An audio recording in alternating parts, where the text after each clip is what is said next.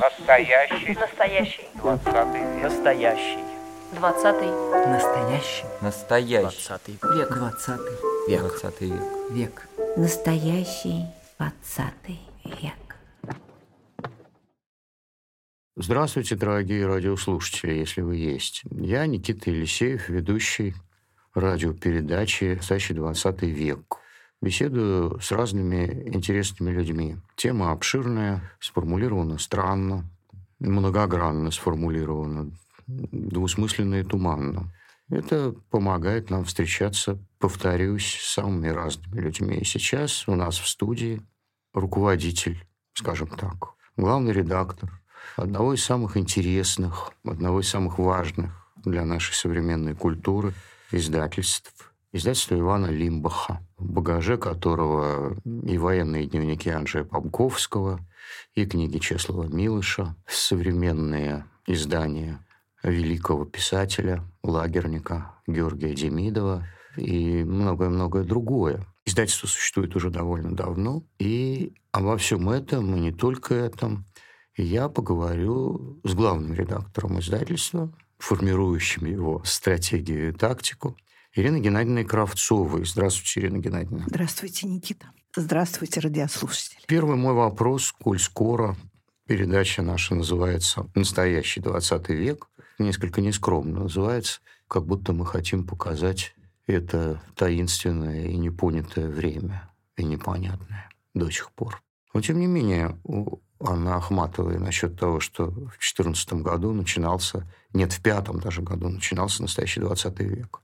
Вот скажите, Ирина, есть ли у вас ощущение, что то, что называется 20 веком, кончилось, и наступило новое время, и поэтому жизненный, житейский, исторический опыт 20 века нам уже не так уж и нужен, что сейчас совершенно новое время, не похожее на 20 век, и его уроки, итоги, выводы нам живущим сейчас, мало чем могут помочь. Вот такой вопрос.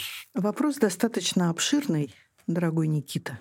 И ответить на него можно очень по-разному. Пожалуй, буду руководствоваться каким-то своим интуитивным ощущением больше, чем умственными какими-то а, моментами.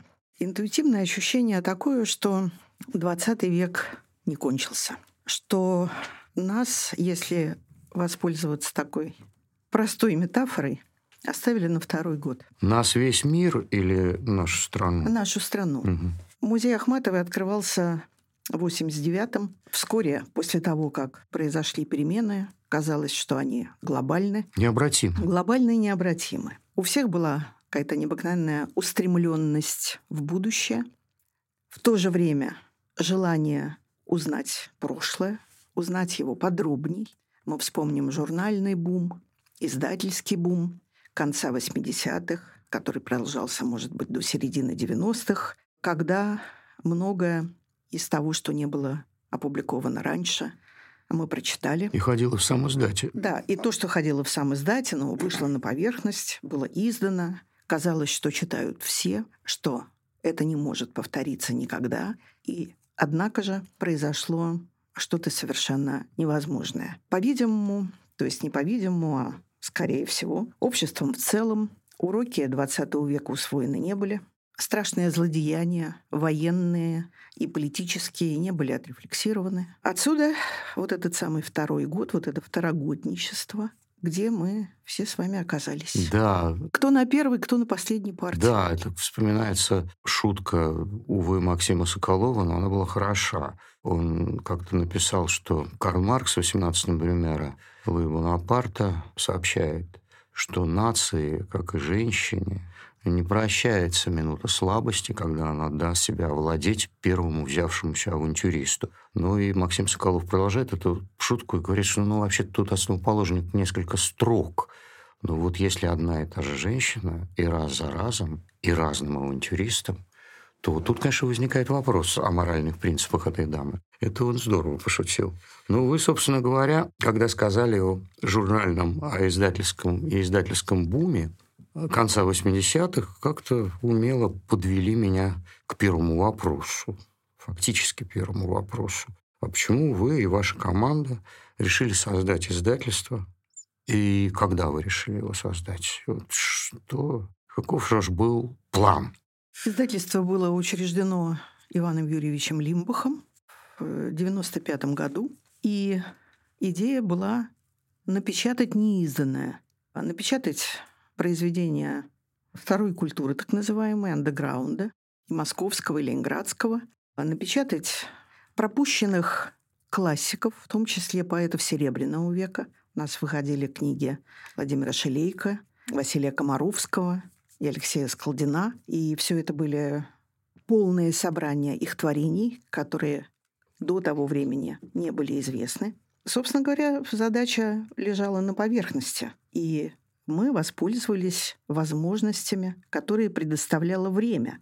Вот то самое время надежд, упований, когда появились э, молодые бизнесмены, Иван Юрьевич относился именно к ним, но уже первые заработанные им деньги он решил направить на благое дело. И издательство сначала выпускало 5-7 книг в год. Ну, постепенно мы немножко увеличили это количество. Да, я помню из перечисленного вами том, посвященный э, Василию Комаровскому, и это, конечно, шедевр издательской и комментаторской работы. И научно-исследовательской работы. Вот, я потому что там говорил. была внутри огромная книга о Комаровском, написанная академиком Топоровым. Там был совершенно замечательный комментарий к прозе Комаровского Михаила Леоновича Гаспарова, были статьи Томаса Венслова, Татьяны Владимировны Цивьян. Там было все, что мы знаем, что удалось найти о Комаровском. Кстати, с тех пор ничего нового так и не нашлось. Да, и, конечно, единственный его оставшийся рассказ, ну, единственный повесть. сохранившийся, ну, повесть. Ну, Сабинула, это, конечно, произведение словесного искусства, скажем так. И, конечно, очень жалко, что исчез его роман «Перед Цусимой», из которого осталась только одна сцена, запомненная Анной Ахматовой, раз уж мы здесь. И причем из этой сцены, именно из этой сохранившейся в ее памяти сцене, она хотела взять эпиграф по имя Безгероя, но не решилась. Там, помните, конечно, молодая то ли княгиля, то не графиня – сидит у постели своего умирающего отца, потом вдруг встает, уходит, и когда все так как-то сиделка на него смотрит с удивлением, она отвечает, мне нужно быть свежей на панихиде. Вот это, конечно, да, это, это здорово. Скажите, а вот ваша обращенность э, к пропущенным поэтам Льву Васильеву, Ральду Мандельштаму, Сергею Стратановскому, не пропущенным, а таким самоиздатским, да? Означает ли это, что вы не печатаете современную билетристику? Или вы все-таки печатаете современную билетристику? Льва Васильева мы не издавали. Подождите. Серьезно? Какой Серьезно. удар? Ну, Ральда-то Мандельштама издавали? Мы издавали Ральда Мандельштама, двухтомник Леонида Аранзона, вот-вот. московских поэтов, Рубинштейна, Дмитрия Александровича Пригова, Кибирова, да. Авалиане, Олега Григорьева. Угу. Это, собственно говоря, был первый том нашей поэтической серии, который мы с тех пор а, регулярно допечатываем. Кажется, Шубинский там работал над этим томом. Или нет, нет, над этим томом работал Михаил Яснов. Он написал совершенно замечательную статью. Конечно, мы издаем современных поэтов, но не часто и не всегда российских. Позапрошлом году у нас вышел том «Современные польские поэты» в совершенно замечательных переводах том, который охватывает время второй половины XX века, на начало века XXI. Это поэты 60-70-летнего возраста и до 30-летних. Также мы издаем современных прозаиков. Позапрошлом году произошло настоящее открытие. Наверное, вы, вам еще неизвестно, Никита. Мы напечатали, ну, к настоящему моменту уже два романа Александра Львовича Соболева. Угу. Это филолог, который скрупулезно несколько десятилетий занимается архивными разысканиями и прежде всего поэтами начала XX века. Он занимается буквально их воскрешением. И издал два тома Литейской библиотеки, где угу. рассказал вот об этих самых забытых поэтах. О них он узнал очень много из архивов. Текстов там нет, там есть именно биографии. Повторяю, это два тома. То есть это, наверное, может быть 60 имен, Мгм. которых мы вообще ничего не знали. И вот этот человек, а он еще книжный коллекционер, в прошлом году в издательстве «Слово» вместе с филологом Дружининым они издали свое собрание, каталог своего собрания, потрясающее издание, где они очень подробно описали книжные редкости. Так вот он вдруг написал роман. Романы. Первый роман называется «Грифоны охраняют лиру», а второй, только что вышедший, а, «Тень за правым плечом». Первый роман слегка в сторону альтернативной истории. Дело происходит в Москве, в которой не было революции. Точнее, в России, в которой не было революции. Сначала в Москве, потом на севере России. Это детективный роман, в котором герой ищет своего отца. И отличается он прихотливым сюжетом и невероятной манерой письма. Когда читаешь э, романы Соболева, то вспоминаешь вот это самое беллетр. То есть это настоящая художественная проза, местами прихотливая, а местами стилизованная, но в целом очень интересная и захватывающая. Наверное, его романы в какой-то степени развлекательные. Это такое умное а, развлечение, попытка ты можешь искать цитаты, можешь угадывать за героями их прототипы. В общем, действительно, в какой-то степени развлекаться, но мне кажется, что Александр Львович еще только в самом начале своего писательского поприща, и будем надеяться, он продолжит. Ну, что же, это хорошо. У меня тут возникли тогда такие вопросы.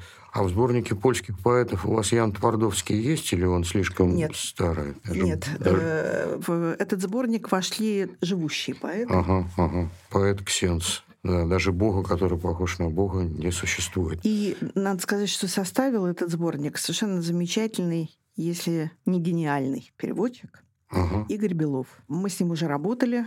Он переводил, был одним из переводчиков большой книги Магдалены Гроховской о Еже Гидроице.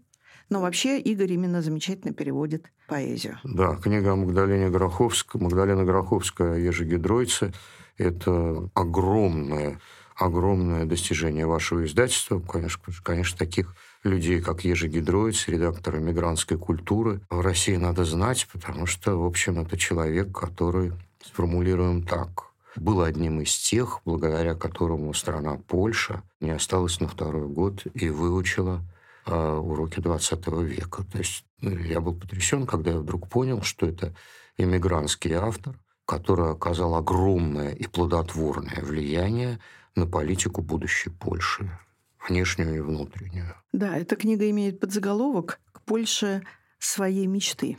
Он действительно, Гидроиц действительно в некотором смысле вымечтал современную Польшу с большими трудами через э, тернии, через э, неприятия, через конфликты с представителями разных слоев польской интеллигенции. Гидроиц все-таки сделал то, что хотел, добился того, что хотел, правда, уже не вернулся в Польшу и даже отказался от польской государственной награды, но тем не менее у поляков получилось. А, собственно говоря, его и называли Герценом, у которого получилось. Да, Герцен, у которого получилось. Потому что человек, который с самого начала настаивал. Мне больше всего понравилось это. Я по-своему скажу, что если Польша хочет создавать нормальное государство, сильное, сильное государство, то ей надо запомнить всем полякам. Надо запомнить раз и навсегда. Вильнюс – это литовский город. Гродно – это белорусский город. Львов – это украинский город. Мы должны жить в мире, добрососедстве с нашими соседями, с Украиной, Белоруссией, Литвой. И то есть человек, который издал огромный том в своем издательстве расстрелянного возрождения, то есть украинских поэтов, убитых в 1937-м. Вот это, конечно, человек достоин величайшего уважения.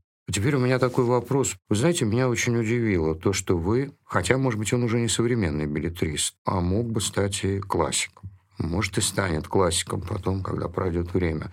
Меня удивило, что вы не вспомнили, в вашем издательстве был, публиковался совершенно замечательный писатель Олег Ермаков, человек, прошедший Афганистан, э, начавший печататься в 89 году, если не ошибаюсь, в журнале «Знамя». И у вас был опубликован его очень интересный роман «Свирель вселенной». Сейчас он вообще не пишет, да, я так понимаю? Дорогой Никита, мы издали довольно много книг. И я просто еще не успела сказать Ага. обо всех современных А, авторах. Да мы и не извините. сможем а в рамках нашей э, Ну да. короткой беседы обо всех вспомнить. Мгм. Но, коли вы спросили, да, мы издавали роман «Сфериль Вселенной». Олег Ермаков печатается очень активно, он уже лауреат нескольких премий, но издается он не в нашем издательстве. Мгм. Понятно. Такой вопрос несколько более общий. С первого издания до последнего издания как изменялась работа вашего издательства и изменилась ли она вообще? А работа нашего издательства стала заметно более интенсивной. Некоторые линии, некоторые семена, которые были посажены самой первой а, редакцией, я уже упоминала об изданиях второй культуры, авторах второй культуры и пропущенной классики. Собственно, мы эти линии продолжаем. Но в начале 2000-х мы занялись переводами. В издательстве добавилось множество переведенных авторов, причем несколько из них совершенно выдающиеся, и те, кто были действительно пропущены российским книгоизданием э, 90-х и начала 2000-х годов. А, Мы издали трехтомник Маргарит Юрсинар, первой женщины-писателя, принятого во французскую академию. Невероятная, невероятной мощи масштаба писательницы. Мы напечатали несколько книг Жоржа Перека, в том В числе переводе Кислова, если не в ошибаюсь. переводе Валерия Кислова, премированного за эту работу. В том числе большой том, большой роман «Жизнь. Способ употребления», который называют «Библия от Перека». Его прочел каждый француз. Великолепные его антиутопию «W» или «Воспоминания детства», где сочетаются действительно воспоминания детства, Перека, выпавшие на Вторую мировую войну, э, гибель родителей на фронте и в концлагере, и жизнь на неком острове W, где воспитывают олимпийцев. Вот это и есть антиутопия, очень страшная, очень жесткая. И книга эта, безусловно, еще пока не прочитана, а очень бы хотелось к ней отослать.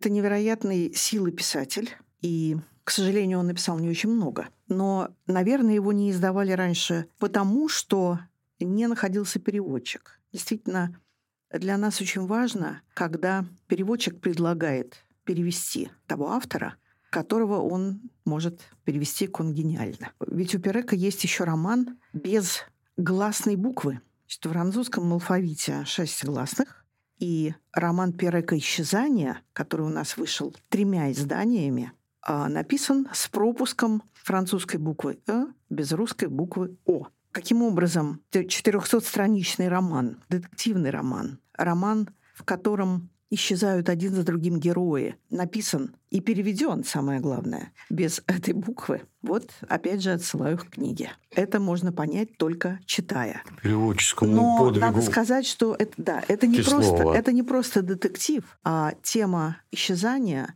а, глубоко была прожита Переком, который после гибели родителей на самом деле полтора десятилетия ходил к психоаналитику и пытался прожить эту травму для того, чтобы просто продолжать жить на свете. На самом деле мы продолжаем эту линию издания зарубежной прозы, причем прозы очень заметной. Так недавно мы издали роман хорватского писателя Миленко Ерговича «Руфтененбаум». Несмотря на то, что имя Ерговича почти неизвестно у нас в России, мы все-таки рискнули. Книга большая, книга о другом, о чужом, о Загребе, об обществе Загребе перед началом Второй мировой войны. И книга об антисемитизме. В центре ее еврейская семья и гениальная девочка Руфтененбаум, прообразом которой послужила хорватская актриса Леа Дойч, которая в 15-летнем возрасте погибла по дороге в концлагерь. Книга эта, тем не менее, вызвала большой интерес. И хочется верить, что вот этот опыт, а Миленко Ергович несет в себе опыт боснийской войны, он жил целый год в, в оккупированном Сараево, в осажденном Сараево в 91 году. Так вот, он как бы изнутри, зная, изнутри пережив опыт оккупации, он попытался найти в истории причины, собственно говоря, причины войны. Озверение. Причина озверения, причина расчеловечивания. И делает он это очень умело. Это разнообразные стили разговора, то есть все представители разных слоев общества разговаривают по-разному. Это большая э, литературная работа. Ты на самом деле совершенно погружаешься вот в этот контекст. И именно поэтому у Ерговича получается. Именно поэтому его награждают э, различными международными премиями. Последнюю он получил буквально недавно. Его книги переводят на разные европейские языки. А там у Перека олимпийцам лекарства не вкалывают на это? Нет, ничего там, метаболиков нету? Нет, у них э, другие способы, но это, конечно, бесконечное насилие. А, понятно, да. Нас бьют, чтобы мы били других. Ясно, да. А, значит, вы знаете, мне очень понравилось, что вы много говорили о Переке, вот, потому что, в конце концов, для, как это неудивительно, Ленинграда и Петербурга это такой странным образом важный писатель, потому что не кто-нибудь, а наш столь любимый Давлатов, у которого, как известно, было правило предложения, в предложении не должно быть ни одного слова, начинающегося с одной и той же буквы. И когда его Ариев спросил, «Ну, зачем тебе это, он говорит, ну как, ну вот был французский писатель Жорж Пирак. Он вообще написал целый роман без единой буквы. Ему зачем-то это надо было? Вот, это вот, ну, конечно, меня как-то взволновало такая удивительная связь времен. К тому же, откуда он мог узнать про Жоржа Пирека тогда? То есть все-таки прорывалось что-то. Вот, и я со своей стороны э, как-то попытался, э, пиша, да, колонку написать, вот именно писать по заветом Давлатова и Перяка, и один абзац написал и сдох. Я понял, что это адовая работа. Вот, у меня не получилось. Вот, у меня вопрос такой. Коль скоро мы заговорили о иностранных книгах, а скажите, как обстоят дела сейчас с публикацией книг иностранных авторов? Какие трудности у вас были с публикацией книг иностранных авторов? Ну и остались. И какие появились теперь трудности? Если вы имеете в виду отказы зарубежных издателей продавать права, угу. то это, это скорее молва, ага. чем реальность. Понятно. То есть, да, такие случаи есть, но они далеко не повсеместны. Угу. Некоторые американские издатели сразу же после 24 февраля объявили об этой своей позиции, об этом своем намерении, но мы э, с американскими издательствами не сотрудничали. Просто ими mm. занимаются другие издатели. Что касается европейских э, издательств и литературных агентств, то только Галимар во Франции отказался продавать права российским издателям. Это, конечно, очень обидно. Мы работали с Галимаром, в том числе и по книгам Перека. Это значит, что пока переиздания будут невозможны. Угу. Но подавляющее большинство издателей и институций, поддерживающих переводы, угу. пока продолжают работу. И мы договариваемся о правах на те или иные книги, которые представляются нам важными. То есть польские, литовские издательства и агенты, они вполне себе соглашаются с сотрудничеством с вашим издательством? Ну вот как да? раз с польскими издателями и Институтом книги не так. А, не такая однозначная картина. Кто-то соглашается, кто-то не соглашается. Угу. К сожалению, пока оказалось невозможно продолжить наше сотрудничество с Институтом литературы, который был учрежден в Кракове, угу. и с которым мы сделали три книги о польских поэтах. Министерство культуры Польши запретило им это сотрудничество в настоящее время. Так что Литовский институт культуры, кстати, Институт культуры Литвы тоже приостановил сотрудничество по поддержке переводов. Но в действительности хочется верить, что так или иначе все установится. Польские книжки у вас выходят, да? Вот вы готовите? Да. А что да, вы Никита, готовите мы готовим польские? очень интересные польские книги, переводы с польского. Ага. Вот сейчас в типографии у нас «Завещание Гамбровича». Ага. Это, собственно, последняя книга. Это большое интервью, которое Гамбрович дал французскому журналисту Доминику Деру. И, собственно говоря, он написал этот текст. Поэтому это книга Гамбровича. Ага. Печать книга замечательного историка польско-американского историка идей Ирены Грудинской-Гросс «Милош и долгая тень войны». Ага. Это невероятно тонкая, умная, деликатная, деликатный разбор отношения Милоша к войне, взаимоотношения Милоша с поэтами варшавскими в оккупированной Варшаве. Очень непростые взаимоотношения. Вы, может быть, помните, что Милош отказался участвовать в Варшавском восстании. Да. Он был против. И до конца полагал, что это была авантюра. Если не сказать сильнее, потому что несколько молодых поэтов, очень талантливых, погибли просто-напросто. Э, и было им слегка за 20. Это были, было так называемое поколение Колумбов. И здесь можно вспомнить имя э, Кшиштофа Камиля Бачинского – Тадеуша Гайцы. Также одна из глав книги Крудзинской посвящена катастрофе Варшавского гетто, Варшавском гетто. И, как мы знаем, для Милыша эта тема была тоже страшно болезненная. Она звучала во многих его стихотворениях, в том числе самым, одном из самых известных «Кампо де Фьори», где он описывает площадь, на которой сожгли Джордана Бруно, и мыслью переносится на площадь рядом со стеной Варшавского гетто, где на Пасху 43 -го года он увидел веселящихся людей и работающую карусель. И Грудинская показывает, насколько это сложный текст, она показывает этапы работы над ним, и мы проникаем буквально в душу Милыша. И книга эта была нам предложена еще год назад. И сейчас очень важно будет ее прочесть. Мне кажется, поскольку рефлексия, связанная с переживанием катастрофических событий, нам еще предстоит. Да. И, кстати, я бы к этой теме очень рекомендовала обратить внимание на книгу Кати Петровской. Вы сняли с языка мой вопрос. Да, книга Кати Петровской. Я как раз хотел спросить о нее. О ней, кажется, Эстер, если не ошибаюсь, эта книга была представлена на франкфуртской книжной ярмарке. И более чем любопытная книга, потому что это дочка замечательного литературоведа, историка литературы Мирона Петровского, который сейчас живет в Германии, и написала эту книгу по-немецки.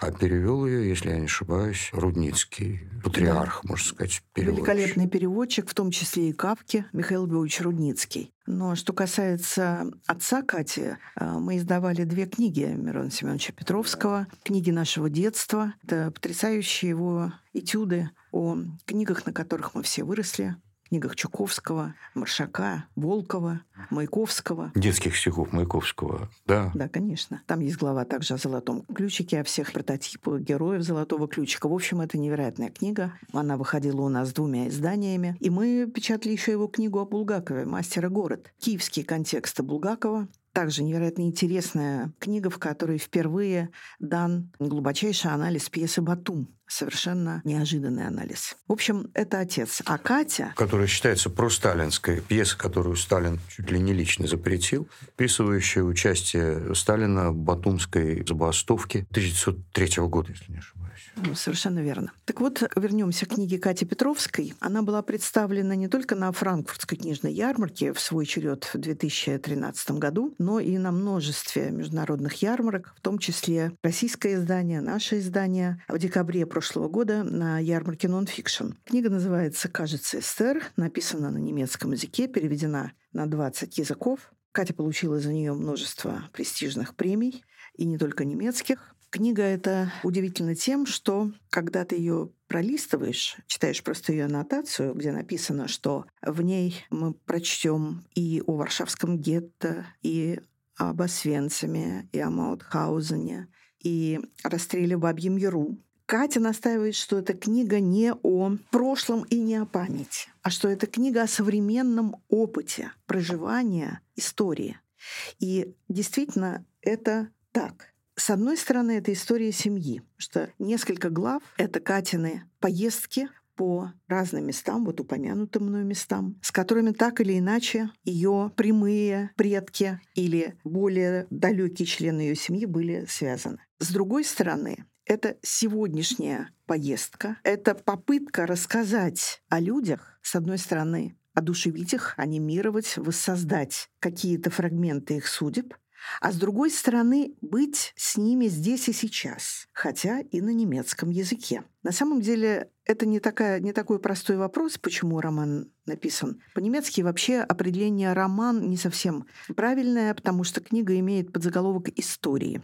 С одной стороны, да, Катя к моменту написания этой книги уже 15 лет жила в Германии. Но она не писала по-немецки. Она говорила, естественно, по-немецки, но не писала, но пыталась своим друзьям рассказывать о том, откуда она. И поймала себя на том, что эти рассказы выстраиваются в совершенно другой нарратив, нежели тот, который был бы, если бы она рассказывала по-русски. Кроме того, она, как бы сказать, внутренне обыгрывала вот эту русскую этимологию немецкого. Да, ведь немцы — это не мы, это те, кто молчат. Это те, вообще говоря, которых мы не понимаем.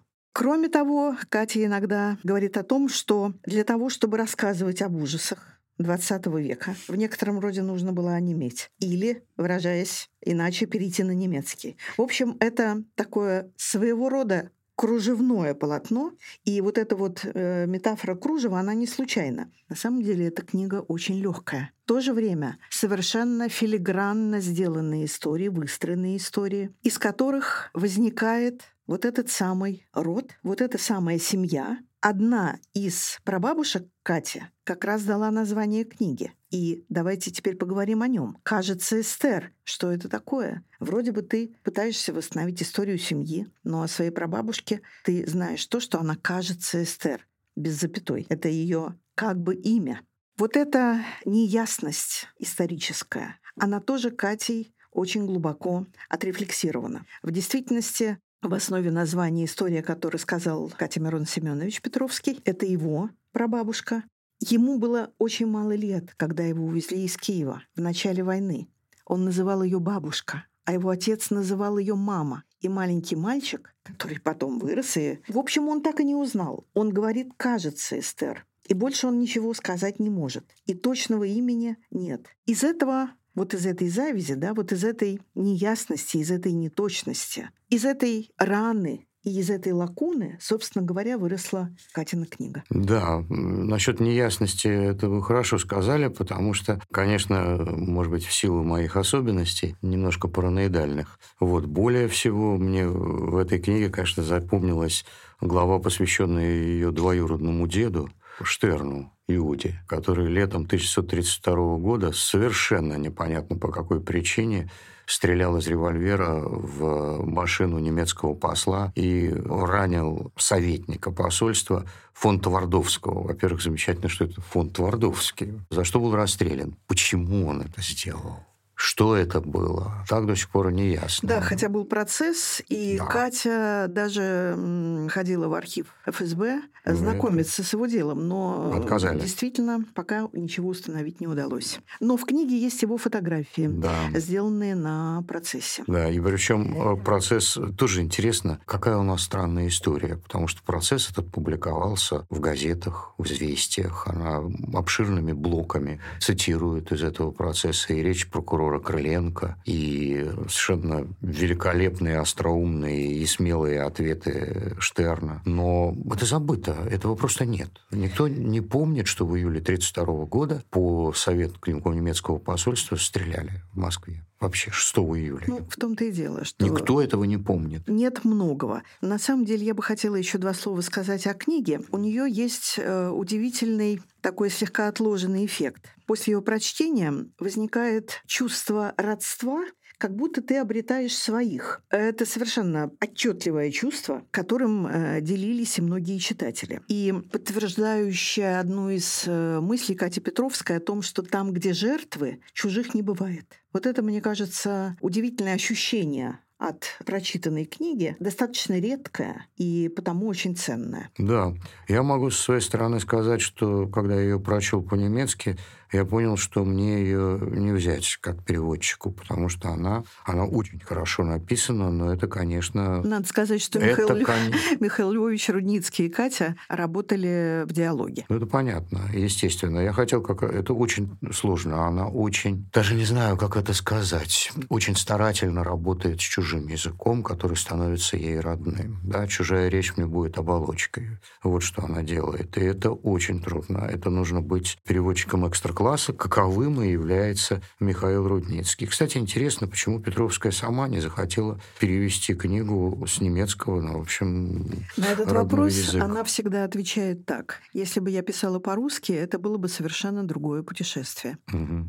Ну да, там есть очень много воспоминаний о ее детстве, о том, как она, о семье. Не только история семьи, но и просто воспоминания о семье. Книга, конечно, замечательная. И не могу не отметить у вас еще одну продолжающуюся выходить книгу от первого тома, который я э, просто вздрогнул, потому что я, конечно, знал такого писателя, как Георгий Демидов, знал его в связи с э, Шаламовым, Шаламов посвятил Георгию Демидову целый рассказ э, «Жизнь инженера Киреева», если не ошибаюсь. Потом Кипреева. Кипреева, да, извините. Потом поссорился с Демидовым. Но... но не до конца. Не до конца, но поссорился. Но должен сказать, что в первом предисловии этой книги, первого тома собрания сочинений Георгия Демидова совершенно справедливо сказано, что, конечно, в лагерной литературе России есть несколько великих писателей. Это Солженицын, Шаламов, Юрий Домбровский и Георгий Демидов. Причем очень разных. Я бы даже сказал, принципиально разных. Интересно, что к этой книге написано послесловие Мариэты Чудаковой, а к третьему тому, как я видел, уже короткое предисловие. Это же выходит вообще последние тексты Мариэты Амаровны, я так понимаю? Но это не совсем так, потому что тексты эти были написаны к первому изданию Демидова, вышедшему тоже небольшим тиражом в начале 2000-х э, в издательстве «Возвращение» и фонде «Возвращение». Четыре тома выходили, сейчас у нас выйдут шесть. Это наше совместное издание с Музеем истории ГУЛАГа и Фондом памяти. Вот как раз переписка Демидова и Шаламова будет опубликована в одном из последних томов, в пятом или шестом. Это совершенно выдающийся писатель и совершенно невероятная судьба. Все-таки два слова нужно сказать о том, что э, Георгий Демидов физик, физик талантливый, уже на третьем курсе Харьковского университета его заметил академик Ландау, который, собственно, и работал в Харькове, в физико-техническом институте, и сказал Демидову, что вам здесь делать нечего. В университете, да. Молодой человек, да, в университете делать нечего, Вы и взял его в свою группу. Иногда Демидова называют физиком-атомщиком, но на самом деле это не так. Он занимался электрофизикой, он был совершенно выдающимся изобретателем, и, к сожалению, жизнь его была абсолютно сломана. И если бы не его невероятная сила духа и желание рассказать о том, что он пережил и увидел, то можно было бы сказать, что его же не просто пустили под откос. Потому что ему еще не было и 30, когда он был арестован. В 1938 году проходили чистки в том самом институте Ландау. Сам арестован не был. Физико-техническом. Да. В котором А, было полно иностранных специалистов, Да. тоже пошедших ну, под им топор. Э, пытались пришить еще какие-то троцкистские группировки. В общем, совершенно по надуманным каким-то обвинениям. Он получил сначала пять лет, а потом еще 10, уже отсидев пятилетний срок на Колыме. Причем на Колыме он сохранил свои вот эти изобретательские способности и открыл производство по восстановлению перегоревших электрических лампочек, чем сэкономил Даллагу огромное количество средств. И вот после этого, после того, как он вот это сделал, ему дали еще десятку. За что? За то, что он отказался надеть вещи, которыми его премировали по ленд-лизу. Он отказался надеть американскую рубашку. В то время как вся лагерная обслуга сидела только в этих вещах. Само собой. Вот, а он заявил, что я американские обноски носить не буду. Совершенно а там верно. начальник лагеря сидит Эта фраза зафиксирована в его деле. в Вообще, обноске. писать он начал не в лагере. Писать он начал уже в ссылке. Сначала он был в Инте, потом в Ухте, а до конца дней жил в Калуге. И вот Ах, он в Калугу перебрался. да, на последние уже буквально несколько лет жизни. Мгм. И писать он начал на машинке, он не мог писать ручкой от руки, у него были обморожены пальцы. Вообще он еле выжил, вот это еще нужно сказать. Что с Шаламовым-то он познакомился вот в этой самой больнице левого берега, куда его доставили, весом он был 40 килограмм. Он был на последней стадии дистрофии. Кроме того, доставили его туда вовсе не из-за дистрофии, а из-за того, что у него был в этот момент гнойный менингит. И если бы не гениальный хирург, женщина, которая работала в этой больнице, которая сделала ему операцию, он бы а, просто умер. Так вот, он начал писать сильно после того, как был а, освобожден, через много лет, и написал он пять томов, которые, естественно, не могли быть опубликованы. Он переплетал их, все эти пять томов, в нескольких экземплярах. Эрика берет четыре копии, но в данном случае пять, и рассылал их своим знакомым. И вы представляете, они все были арестованы. В один прекрасный день, в 80-м году, Под за ними пришли. Да. Ну, понятно, что Демидов находился под наблюдением, и э, о том, что он писал, многие знали, и знали в том числе сотрудники. Они пришли не только к Демидову, но и по всем тем адресам, куда были отправлены его рукописи, его машинописи. И весь архив был изъят. И только благодаря усилиям дочери Георгия Демидова, Валентине Георгиевне, этот архив был извлечен из КГБ благодаря поддержке После уже секретаря ЦК, да, Александра Николаевича Яковлева. Яковлева. Александра Николаевича Яковлева. Это уже было во время перестройки, если я Да, ошибаюсь. это было в самом начале Тогда же был напечатан его первый рассказ «Дубарь» в журнале «Огонек». Абсолютно гениальный рассказ, невероятный, который как раз входит в первый том. Значит, Да. первый том рассказы, второй том повести о 1937 году, третий том, только что вышедший, повести и рассказы о любви. «Любовь с колючей проволокой». Вот, собственно говоря, рассказ «Дубарь» из первого тома. Это совершенно грандиозная история о похоронах Ой, не надо, не пересказывайте. о похоронах младенца. Я не буду пересказывать, и это невозможно пересказать. Я хотела сказать только то, что это грандиозный памятник вот этому нежившему человеку. Потому что на нескольких страницах герой, которому поручено захоронение, любуется вот этим человеком. В конце концов, это какое-то торжество жизни. Вот вы понимаете, это парадоксальное ощущение возникает после рассказа Демидова, а точно так же, как такое же парадоксальное ощущение как бы невозможности и, тем не менее, реальности происходящего вот в этих самых повестях о любви. Это был камень преткновения его и Шаламова. То есть Шаламов, мы знаем, что э, ему принадлежит этот текст, что я видел и понял в лагере. Это несколько буквально пунктов, это первого там по 25, в которых э, Шаламов сформулировал то, что человек не может остаться человеком, пройдя через лагерь.